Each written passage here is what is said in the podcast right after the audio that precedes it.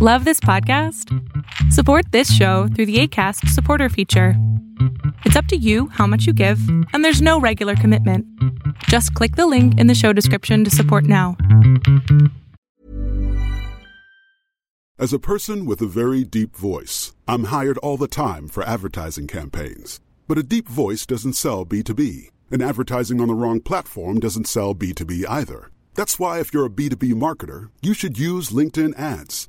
LinkedIn has the targeting capabilities to help you reach the world's largest professional audience. That's right, over 70 million decision makers all in one place. All the big wigs, then medium wigs, also small wigs who are on the path to becoming big wigs. Okay, that's enough about wigs. LinkedIn ads allows you to focus on getting your B2B message to the right people. So, does that mean you should use ads on LinkedIn instead of hiring me, the man with the deepest voice in the world? Yes. Yes, it does. Get started today and see why LinkedIn is the place to be to be. We'll even give you a $100 credit on your next campaign. Go to linkedin.com slash results to claim your credit. That's linkedin.com slash results. Terms and conditions apply. Every year, one thing is always predictable postage costs go up. Stamps.com gives you crazy discounts of up to 89% off USPS and UPS services, so your business will barely notice the change. Stamps.com has been indispensable for over 1 million businesses just like yours. It's like your own personal post office. No lines, no traffic, no waiting. Sign up with promo code PROGRAM for a four week trial plus free postage and a free digital scale. No long term commitments or contracts. That's Stamps.com code PROGRAM.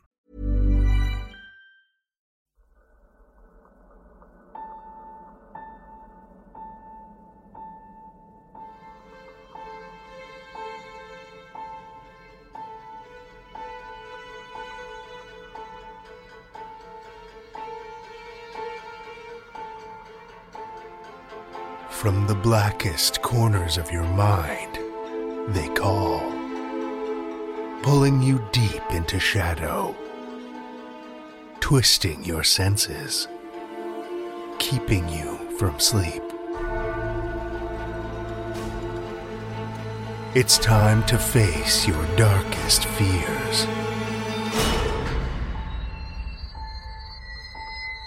This is Tales to Terrify.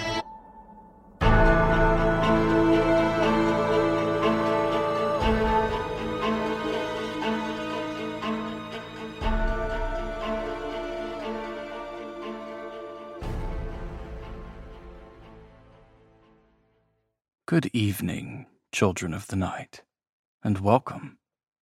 My name is Andrew, and for better or worse, I've been given the privilege of guiding you through tonight's session, the first session of 2022. I'll start with a short introduction about myself. I was brought into the fold a few months ago as a narrator and have recently been put in charge of editing the story audio for the podcast. It has been an absolutely horrible pleasure, or pleasurable horror, to be a part of the team here at Tales to Terrify.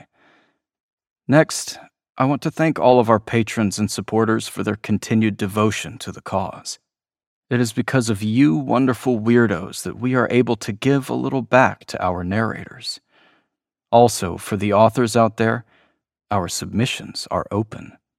We accept horror story submissions of up to 10,000 words. If you've got one, send it in. What's the worst that could happen? Drawing an eldritch entity into the material plane from the fathomless darkness between the stars? There's no reason to be afraid. Or is there? Tonight, I will lead you into the mind of a misanthrope, into the cozy bedroom of a well read and precocious little girl, and then across the stars to investigate a planet from which no vessel has returned. Okay, enough idle talk. Let us begin the session. Our first story for the evening comes from B.W. Carter. B.W. Carter spends his days administering child welfare programs from the confines of a tiny monochrome cubicle. He spends his nights in a slightly larger, slightly more colorful cubicle, waterboarding word counts with deranged glee. Though publishing both poetry and prose extensively in his college and grad school days, When this story first appeared under a different name and a slightly different form, he quit competing in the publishing game for two decades before deciding to cast himself back into the brutal thick of it. Besides Tales to Terrify, he's been published most recently online at Mystery Tribune, Flash Fiction Magazine, and The Drabble, among others. Children of the Night, join me for Testament first published in the Literary Journal of Murray State University.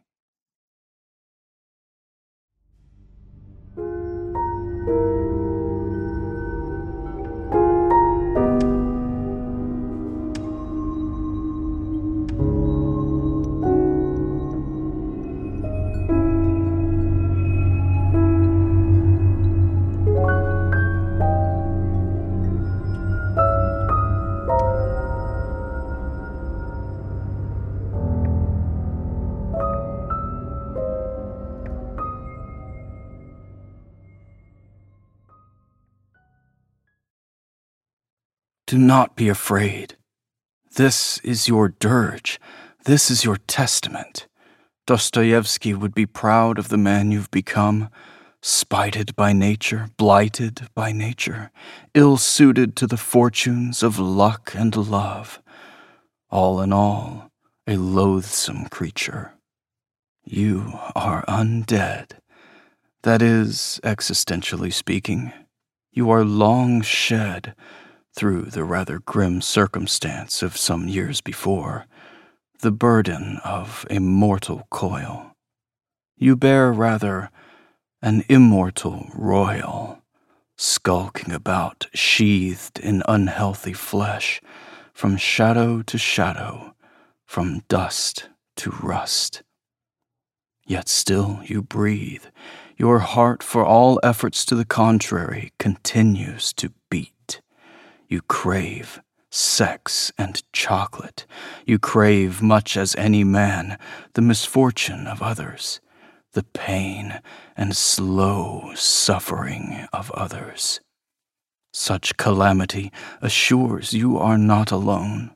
Such calamity keeps you company in the abyss of your cerebral oubliette. This Wish for misery toward others is a spiteful trait, granted a most cruel and shameful trait, a sin compounded by deepest desire. But spite is all you have. Sitting alone in your empty garret cell before the single cracked window, watching pedestrians cavort with the rituals of daily life under if all goes well just this once, a tar dark, bruised sky. Those plastic polyester masses out there are not daunted like you by a few drops of rain. Automatons they seem, marching in blatant disregard of the dreary, bleary conditions of another day in hell.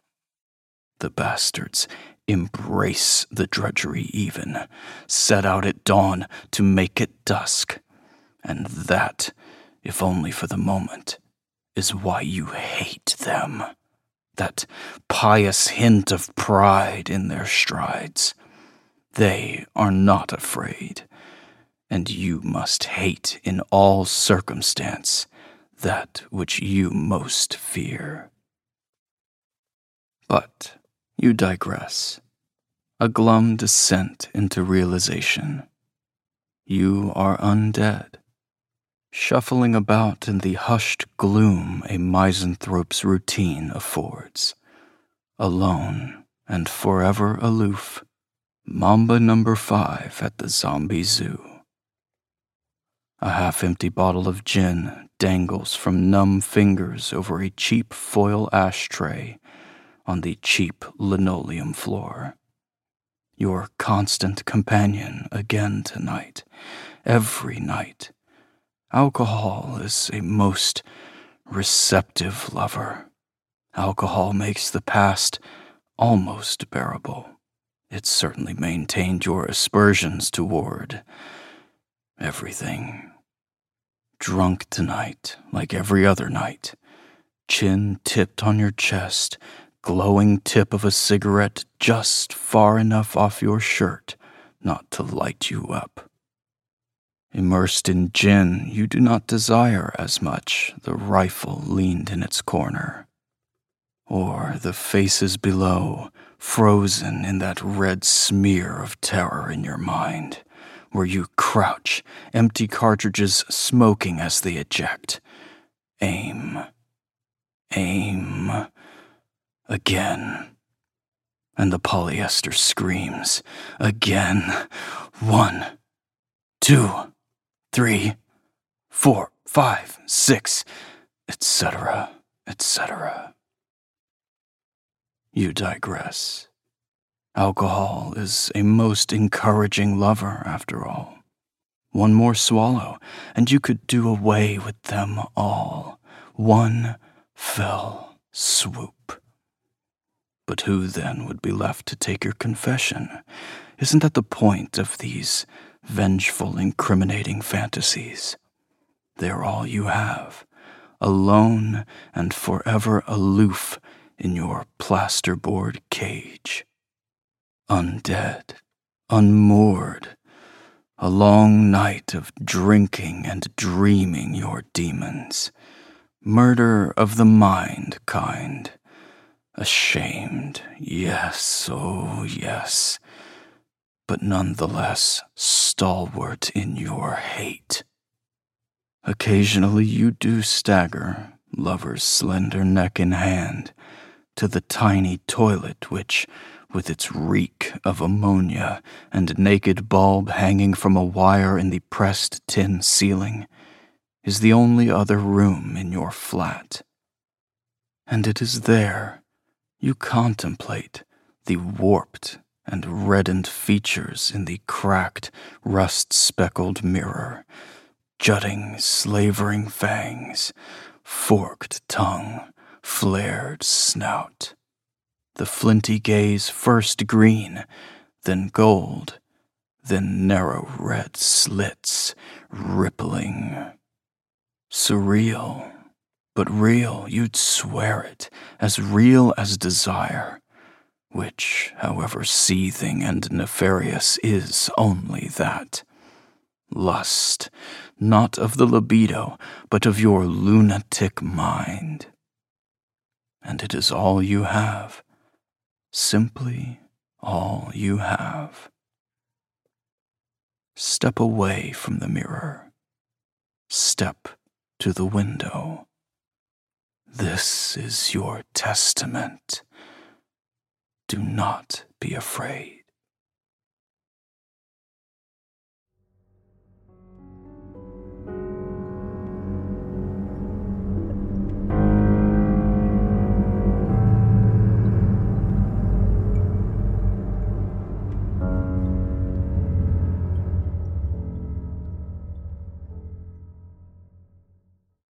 That was B.W. Carter's Testament, as read by, well, myself.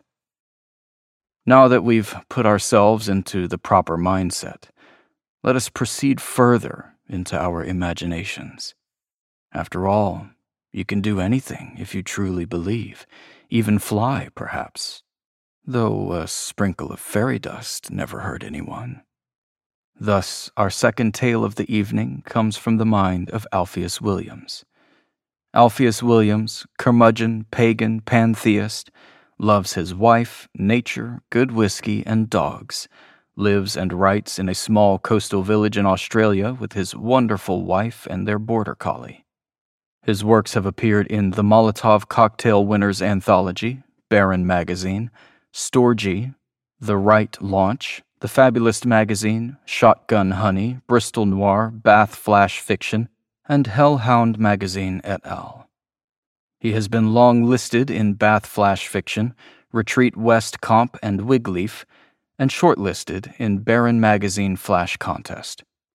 Two stories have been nominated for the Pushcart Prize 2021. Listen with me, children of the night, to Alpheus Williams, The Boy Who Never Grew Up, a Tales to Terrify original.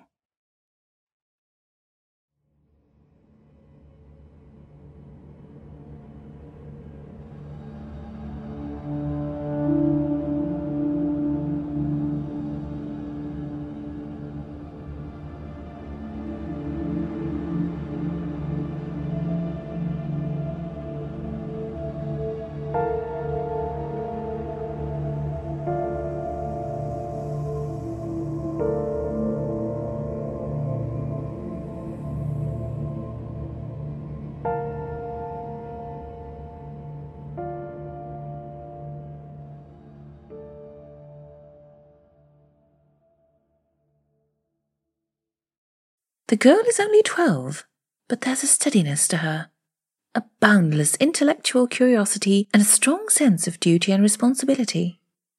The mother says she's old for her age, a sage in the body of a child. She enjoys the trust and confidence of both parents.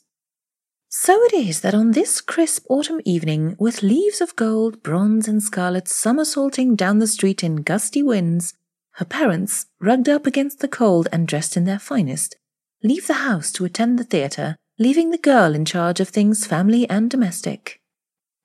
When the clock strikes half past eight, she instructs her younger siblings to change into their night clothes, check closets, and search under beds. When the boys are convinced there's nothing in their bedroom other than their sister and themselves, she reads them a horror story. Their eyes grow wide as they listen. They search the dancing shadows of their room in the flickering light of the lamp. The story finished, she wishes them pleasant dreams and a good night, and shuts the door to their room. There are lessons to be learned in horror stories. They're instructive, and she feels it's more important for her brothers to be prepared for a dangerous world than a peaceful sleep. She returns to her bedroom where her collection of fairy stories, horror novels, crime, ancient myths, and the arcane fill the bookshelves along her wall. She is fascinated with fairy stories and the arcane, believes they carry important messages. And while most of the stories existed in fanciful settings of magical forests and fanciful kingdoms with wise kings, evil queens, lonely princesses, gallant princes, talking frogs, dwarfs who can spin straw into gold, and an ample amount of bloodletting, head chopping, and witch burning, she recognized at an early age the most realistic part of fairy tales was the violence. While talking frogs, cats in boots, and gold spinning dwarfs were not so much a part of modern day London under Victorian rule, she is convinced they are simply disguised in different forms and the blood and violence are just as real here as they were in fairy tales. She dresses for bed in her long flannel nightie and opens a book about a siren who seduces sailors only to take them down to the bottom of the sea to watch them drown. She loves the images of underwater seascapes and creatures, although she is beginning to find the siren a little one dimensional and tiresome. She finds more depth and character in the siren's companion Octopus, who expresses a degree of empathy and compassion for the randy sailors. The shadow had journeyed through oceans of time, searched until it saw her through the latticed windows of her bedroom. Somewhere warm, somewhere safe. It couldn't resist. It slithered in without invitation, hid during the day, surfaced at night when the girl lit the reading lamp. In the beginning, it was shy, nestled into corners, watched her from a distance. Braver now, it leans over her shoulder and reads with her, taps her arm to turn the page. Anyone who observes such things knows that shadows may enter a room uninvited via a window or an open door. The trees that line the boulevard in front of the girl's house do it all the time, their twisted branches casting trembling shapes of hands and fingers on the wall. This isn't true for the boy now tapping at her window. He tappity taps on the glass, searching for something. He seems harmless. Threads air three stories up in the twinkling night sky, his shady smile charming, beatific, enticing, all mischief and fun. Strange, other forces are at work. The shadow snakes about the walls of the girl's room like a plume of smoke in panic. She marks the place in her book with a magic feather, leaves her bed, opens the window, and invites him in. She knows what she is doing. She's no stranger to such things. He captures the shadow, stuffs it in a pocket. A fairy rides his shoulder. He flitters about the room like a giant moth trying to impress. The girl opens her book, continues reading, ignores him. He sits on the edge of her bed, points to the book, eyes asking questions. It's a book about sirens beneath the sea, she says. Shall I read it to you and take you there? He nods, enthusiastic. The fairy on his shoulder observes the girl through squinty lids, suspicious. She knows enchantment. The girl ignores her, hides her smile, continues reading, lulls the boy into a tranquil stillness. He floats on the words. The fairy, frantic, buzzes the boy's head, startles him from his enchantment. I have to leave before sunrise, he says. Come with me and read your stories to the lost in the land of Never. We'll swim in warm waters off sandy beaches, ride the backs of dolphins, watch mermaids comb their sea green hair with the ribs of fish long dead, and dance to their siren songs. She closes the book, sets it on the nightstand, rests her hand under her pillow. No thanks. I'll stay here. Mummy and Daddy will be home from the theatre soon. They'll miss me, she says. Come with me, he says, eyes stealing, fangs dropping over his bottom lip. I'll take you to the land of never. You'll never grow up, never wash dishes, never cook and iron shirts or darn socks. I won't be doing those things. I'm to be a detective, she says. I insist, he says, grabs her wrist in a grip of ice. The little fairy laughs like glass chimes dangling in the wind. Not tonight, boy who's never going to grow up, says the girl. She pulls a fire hardened wooden stake from under her pillow, slams it into his chest. He bubbles and withers like a salted garden slug, melts into a steaming pile of mush. The fairy screams in horror. Oh, hush, says the girl. It's untoward for fairies to hang about with vampires. There's no law, cries the fairy. As a matter of fact, there is, says the girl. It's in this book. She opens the book and gestures for the fairy to look. The fairy flutters to the open page, and the girl slams the book shut squashes her like a pressed flower. She'll look lovely mounted on the wall, framed behind a pane of glass. The shadow escapes the oozing mass of decomposing boy. The girl scoops up the mess and dumps it down the toilet, cleans the stain and returns to bed, turns off the light and sinks into her pillow. The shadow, free of boy and fairy, coils up at the foot of her bed like a giant black kitten and goes to sleep.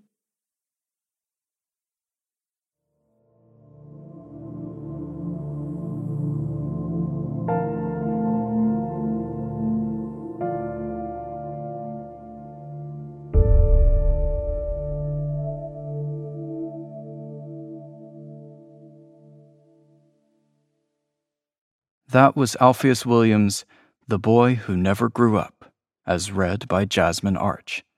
Jasmine Arch is a narrator, writer, poet, and podcaster from a rural corner of Belgium with two horses, four dogs, and a husband who knows better than to distract her when she's fiddling with stories.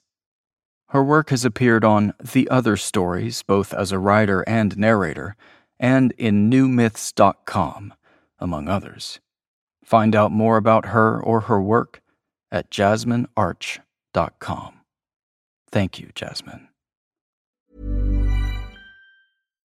Here's a cool fact a crocodile can't stick out its tongue. Another cool fact you can get short term health insurance for a month or just under a year in some states. United Healthcare short term insurance plans are designed for people who are between jobs, coming off their parents' plan, or turning a side hustle into a full time gig. Underwritten by Golden Rule Insurance Company, they offer flexible, budget friendly coverage with access to a nationwide network of doctors and hospitals. Get more cool facts about United Healthcare short term plans at uh1.com. As a person with a very deep voice, I'm hired all the time for advertising campaigns. But a deep voice doesn't sell B2B, and advertising on the wrong platform doesn't sell B2B either. That's why, if you're a B2B marketer, you should use LinkedIn ads. LinkedIn has the targeting capabilities to help you reach the world's largest professional audience. That's right, over 70 million decision makers all in one place. All the big wigs, then medium wigs, also small wigs who are on the path to becoming big wigs. Okay, that's enough about wigs. LinkedIn ads allows you to focus on getting your B2B message to the right people. So, does that mean you should use ads on LinkedIn instead of hiring me, the man with the deepest voice in the world? Yes. Yes, it does. Get started today and see why LinkedIn is the place to be to be. We'll even give you a $100 credit on your next campaign. Go to linkedin.com slash results to claim your credit. That's linkedin.com slash results. Terms and conditions apply. We have become intimate with the inner demons of a troubled mind. We have witnessed the ruthless efficiency of a cunning young girl. Now, our third and final tale calls to us from across the stars with a transmission from Malena Salazar Macia. Malena Salazar Macia is an award winning Cuban writer of science fiction and fantasy. She has authored several novels, most recently Aliento de Dragon, 2020. Translated by Toshiya Kamei, Malena's short fiction has appeared in Clarkesworld, The Future Fire, Mithila Review, and elsewhere. Children of the night, follow me one final time into Prayers of the God Fearing, first published in Teleport Magazine.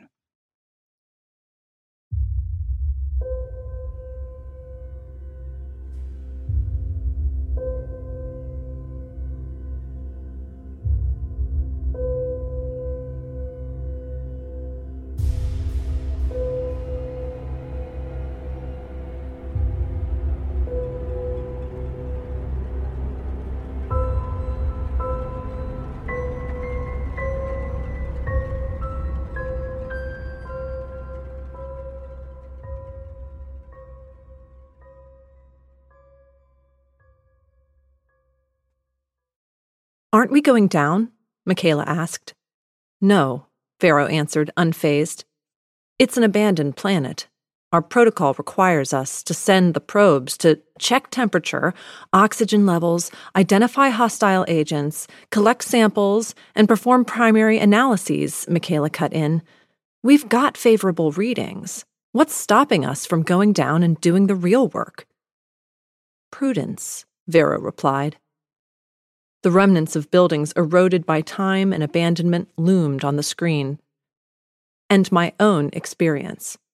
Haven't you read the report? Yes, but it's full of technobabble, practically unreadable.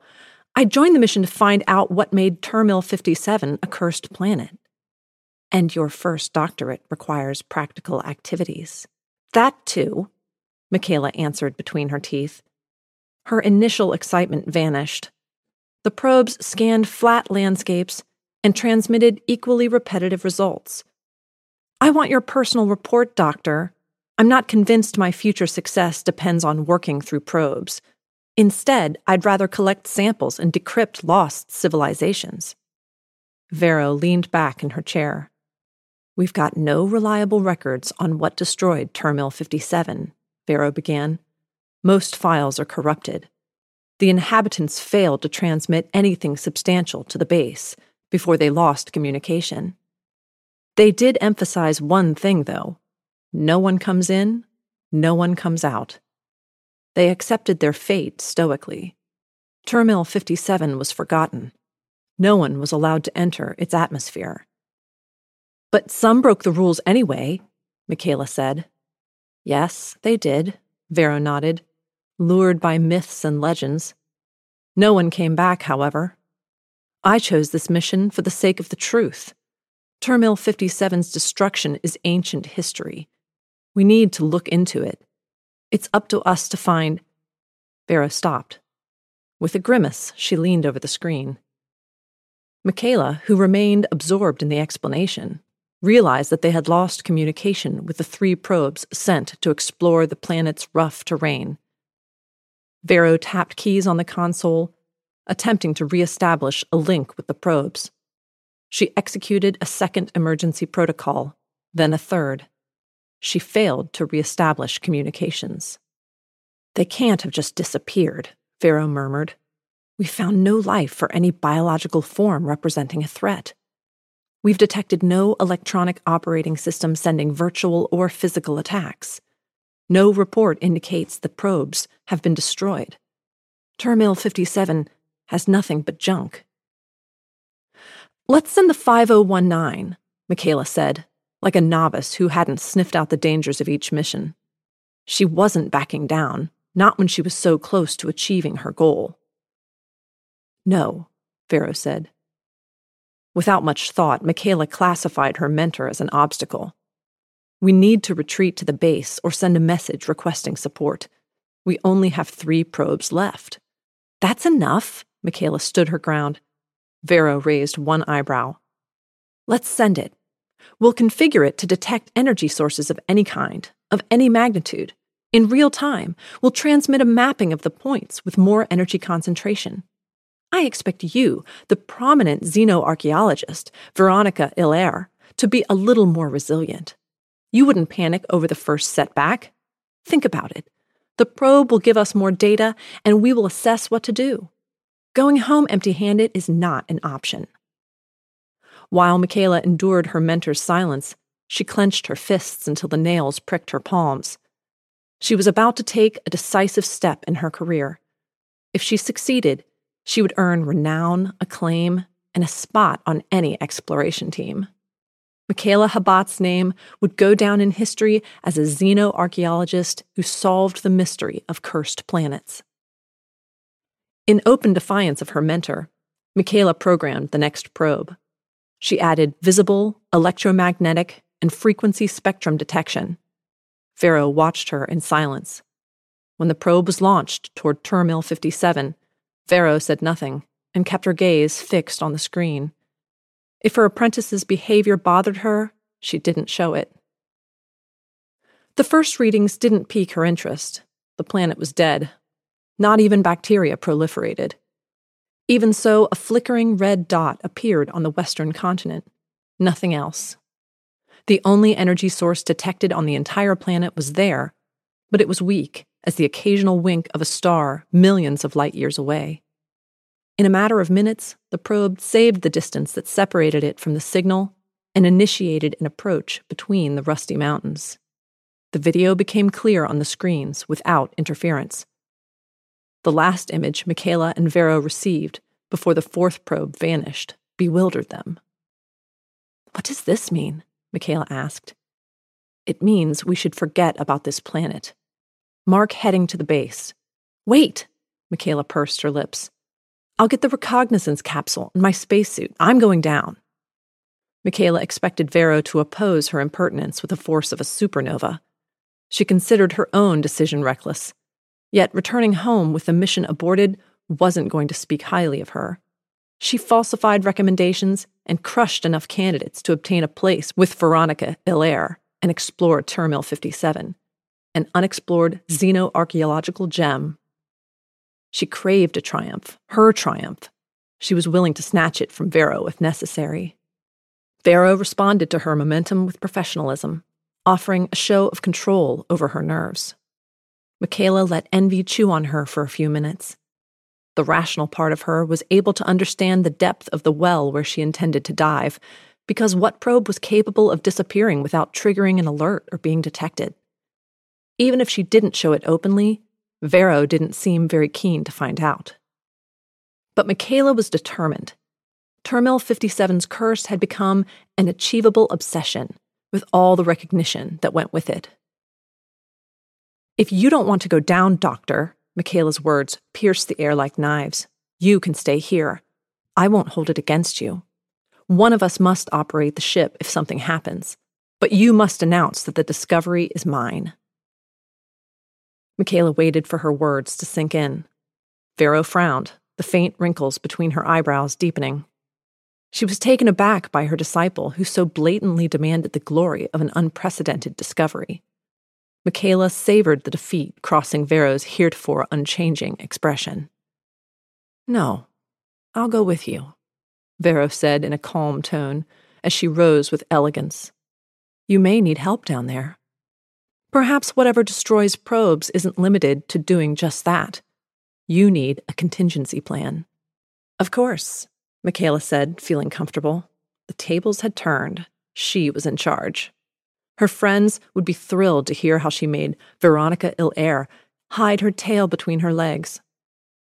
I calculated the time it took for the probes to disappear. We've got 20 minutes to go down, collect a sample from the power source, and return to the ship. Before preparing the capsule, we're going to load all the information we've got so far from Termil 57 into a probe, including the location of the power source and the video of the structure where it was detected. I'll schedule it to send itself to the base in 20 minutes. Michaela took Vero's silence as victory. She prepared the probe, the capsule, and checked her spacesuit for leaks. When she returned to the cockpit and put on her space helmet, Vero recorded a personal log and downloaded the information from the microchip into the probe they would send to the quadrant base. Michaela didn't interrupt Vero, staying away from her. She thought she should leave a message too, yet she had no time to approach the panel because Vero was already straightening up to put on her space helmet. Michaela took a couple of seconds to follow suit. Let's go to the capsule. Vero's voice reached her through the transmitter. They took the remaining probe, which was programmed to protect them and the samples they would obtain. As they entered the atmosphere, they set their timers for 20 minutes. The exploration capsule descended at a dizzying velocity. It took them two minutes to traverse toward their precise landing spot. When they touched down, three minutes had passed. Michaela was the first to leave the module. Without betraying her amazement, she observed the construction they had seen in the video captured by the last probe before it disappeared. A pyramid made of scrap metal soared before her. A huge, magnificent, matte gray pyramid, the same color as the planet's soil. Thus, it was indistinguishable from orbit. The entrance was open, an arch of absolute darkness. However, what disturbed Michaela about the video was the vision of hundreds of rusty, inert androids crawling toward the building. Followed by the probe, Vero walked quickly among the androids without even grazing them, traveling on foot because any indiscriminate use of technology could damage the findings.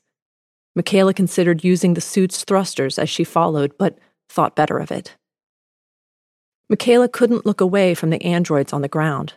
Their eye sensors were dangling out of their sockets. Their agape mouths revealed rust stained teeth. Their tongues remained paralyzed in cries of suffering. Do robots suffer? she wondered. All of them possessed a terrifying similarity to human beings, as if they had been the fruit of a fussy craftsman. Even the dark wires in their hair were as fine as real hair fibers. The mouth of the pyramid swallowed both women. They had 15 minutes left. As they stepped further inside, more androids appeared. In the gloom, they even looked more human than Vero and Michaela. But when their eyes adjusted, the shining metal dispelled the illusion. The walls were lined with pictograms, which were accompanied by long scribbles in a language Michaela couldn't identify. It wasn't a common human language. Vero used the probe to scan as much information as possible. We've seen enough, Vero murmured. She certainly didn't like the inside of the pyramid. Sarcophagi. Let's go back. No, Michaela said, and shivered, still in her spacesuit. But she shook off ominous sensations and gazed down the corridor. Her body temperature shot up in spite of the suit regulator. we still have some time left. Is it not obvious? Vero never lost her cool. It's not the first a digital rebellion has occurred. AIs massacred human beings. The planet's energy ran out, except for some generator here inside the pyramid. The androids were damaged trying to reach it. Who knows what guards it? But it destroys everything that comes near. We must go back. Thrilled by the impending discovery, Michaela ignored Vero and entered the bowels of the pyramid. A sad digital rebellion wasn't an academic delicacy. Something hummed inside the building, something precious. Michaela wouldn't leave without it. Vero followed her at a deliberate pace as the probe hovered overhead. Michaela's tenacity bore fruit when they stepped into a room filled with stone sarcophagi and wall niches that told the planet's history in an unknown language a burial chamber. They had 10 minutes left. Without hesitation, Vero pushed the lid off a grave and peered inside. The probe buzzed around, shot video, and picked up bits of metal and desecrated debris. Drunk with triumph, Michaela watched the niches occupied by androids with closed eye implants and serene expressions, wrapped in shrouds and adorned with jewels. Some had assumed the lotus position, like Buddhist monks trying to reach nirvana. Others lay bandaged, like Egyptian mummies. Like fetuses inside the wombs, metallic children slept, covered with chica and coca leaves and surrounded by toys. Michaela spotted a rosary woven between an android's fingers. Robots practiced religions? She murmured. The probe buzzed overhead. She stepped toward the android. She tore off a piece of mortise with her pliers. She snatched the rosary. Then she withdrew to herself. How was it possible? Did their programming evolve to the point where they believed themselves to be human? Did they try to be like humanity to the point of possessing a soul? Did they undergo a religious conversion in search of salvation? Or perhaps Termil 57 was a planet of cognitive robots? To what or who were they praying exactly? A sharp sting shot through her spine. By reflex, she scratched herself over her spacesuit. It was a splendid discovery. Her persistence had finally paid off. She had found what she was looking for the secrets of the cursed planet, the propellant for a meteoric ascent. Yet she hadn't gotten rid of the inconvenience behind her. Gasping for breath with excitement, Michaela turned back. Vero groped through the trousseau that belonged to an android seated in a niche facing southwest. The probe was no longer in the room, fulfilling its programming. As Michaela awkwardly retraced the hallway, she imagined herself standing at an immaculate podium, surrounded by an admiring crowd. She would talk about God fearing AIs. She would bring up the disaster that occurred on Terminal 57 and narrate with appropriate somberness the fatal accident Dr. Veronica Hilaire had suffered. She would eulogize the brave Vero who sacrificed herself as she let Michaela board the capsule and escape to the safety of orbit. Michaela tripped over an android and fell on all fours. Short of breath, she collapsed against the wall. As she felt her mobility limited, panic crept up her chest like a spider. There's something strange here. That's right. Vero stood next to her. She didn't seek the height of her eyes. It didn't comfort her in any way. For her survival, Michaela mentally discarded Plan B and held out her hand. I can't breathe. Michaela gasped. Help me get out of here. Now. They had six minutes left. You're perfect, right there. Vero replied. Michaela frowned, more confused than when she'd found God worshipping androids. During my first foray, I was reckless. I got carried away by despair. I couldn't do it. Couldn't even make conclusive records. Now, thanks to you, my fourth rebirth will work better. Thank you. What are you talking about? Michaela asked, desperately looking around. She wanted to move, but felt as if someone had nailed her to the spot. My family lived on Terminal 57 when the disaster struck. Vero said, and looked around as if she were on a picnic instead of a cursed planet. Michaela felt herself lose what remained of her mobility, her bones suddenly heavier. A tingling sensation shot through her mouth. I was an intern in the quadrant, Vero added. How old is she really? Michaela wondered. Thanks to technological marvels, humans could extend life a little beyond 150 years, but Vero looked about 100, and the Termil 57 catastrophe had happened a long time ago. Perhaps she had remained, looking relatively youthful through cosmetic surgeries and stem cell treatments. From then on, I did everything in order to come back, Vero said. To find out where my family was and what happened, to discover the secret of destruction, to get the weapon of the gods who punished the planet. It could be very useful. Do you have any idea how many hostile civilizations would pay to obtain what's hidden on this planet? Or to destroy it? For the sake of goodness or understanding? Serve them, yes. Accept them, embrace them, bring them offerings. I had time to choose.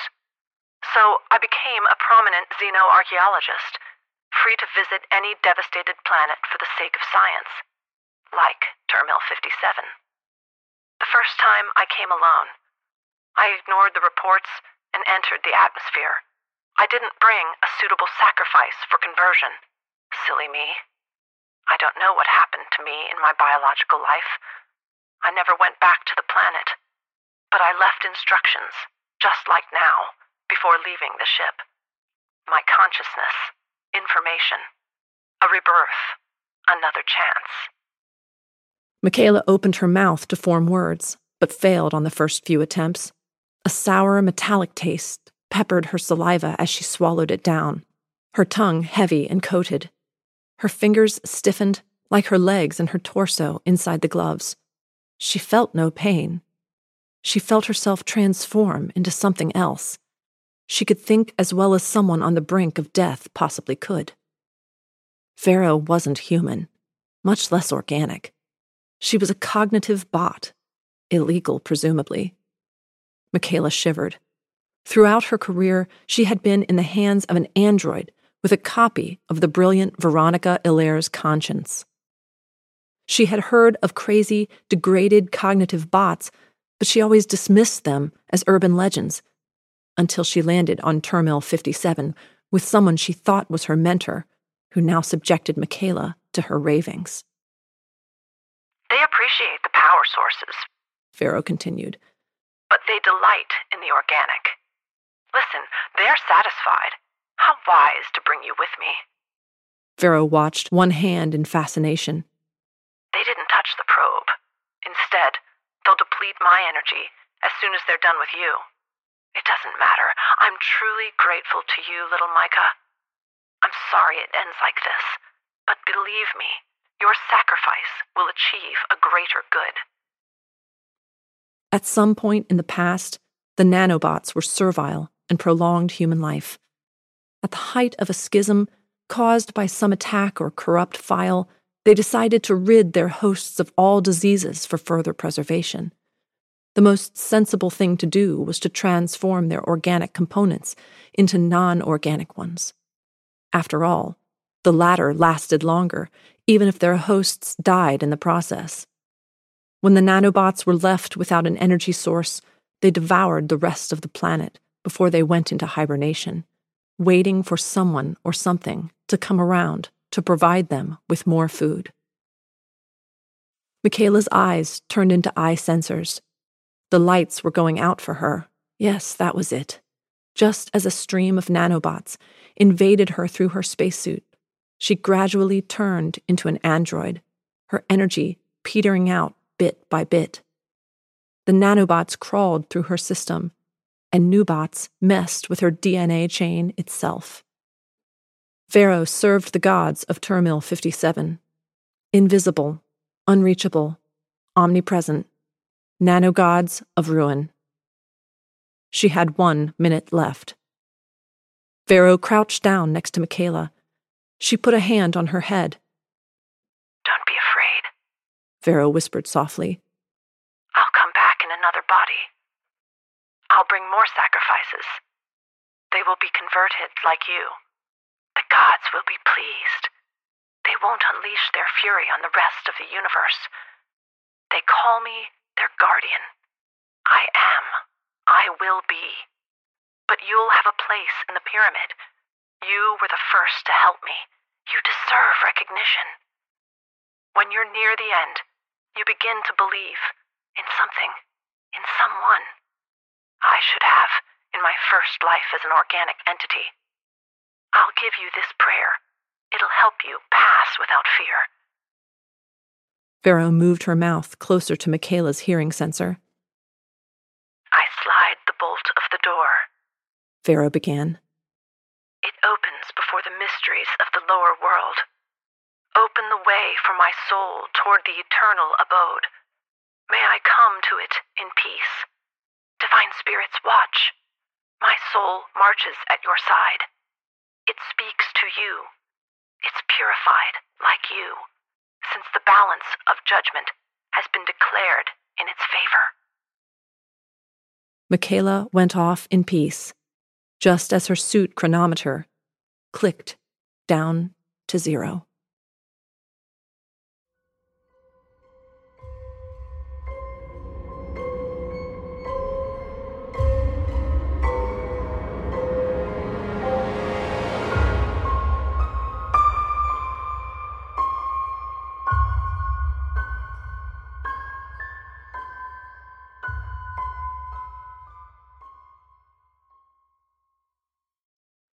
That was Malena Salazar Maciá's Prayers of the God Fearing, as read by Emily Strand.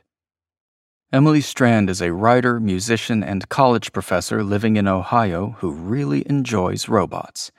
Find out more about Emily on her website, emilystrand.com, or her Twitter, at EKCStrand. Thank you so much, Emily.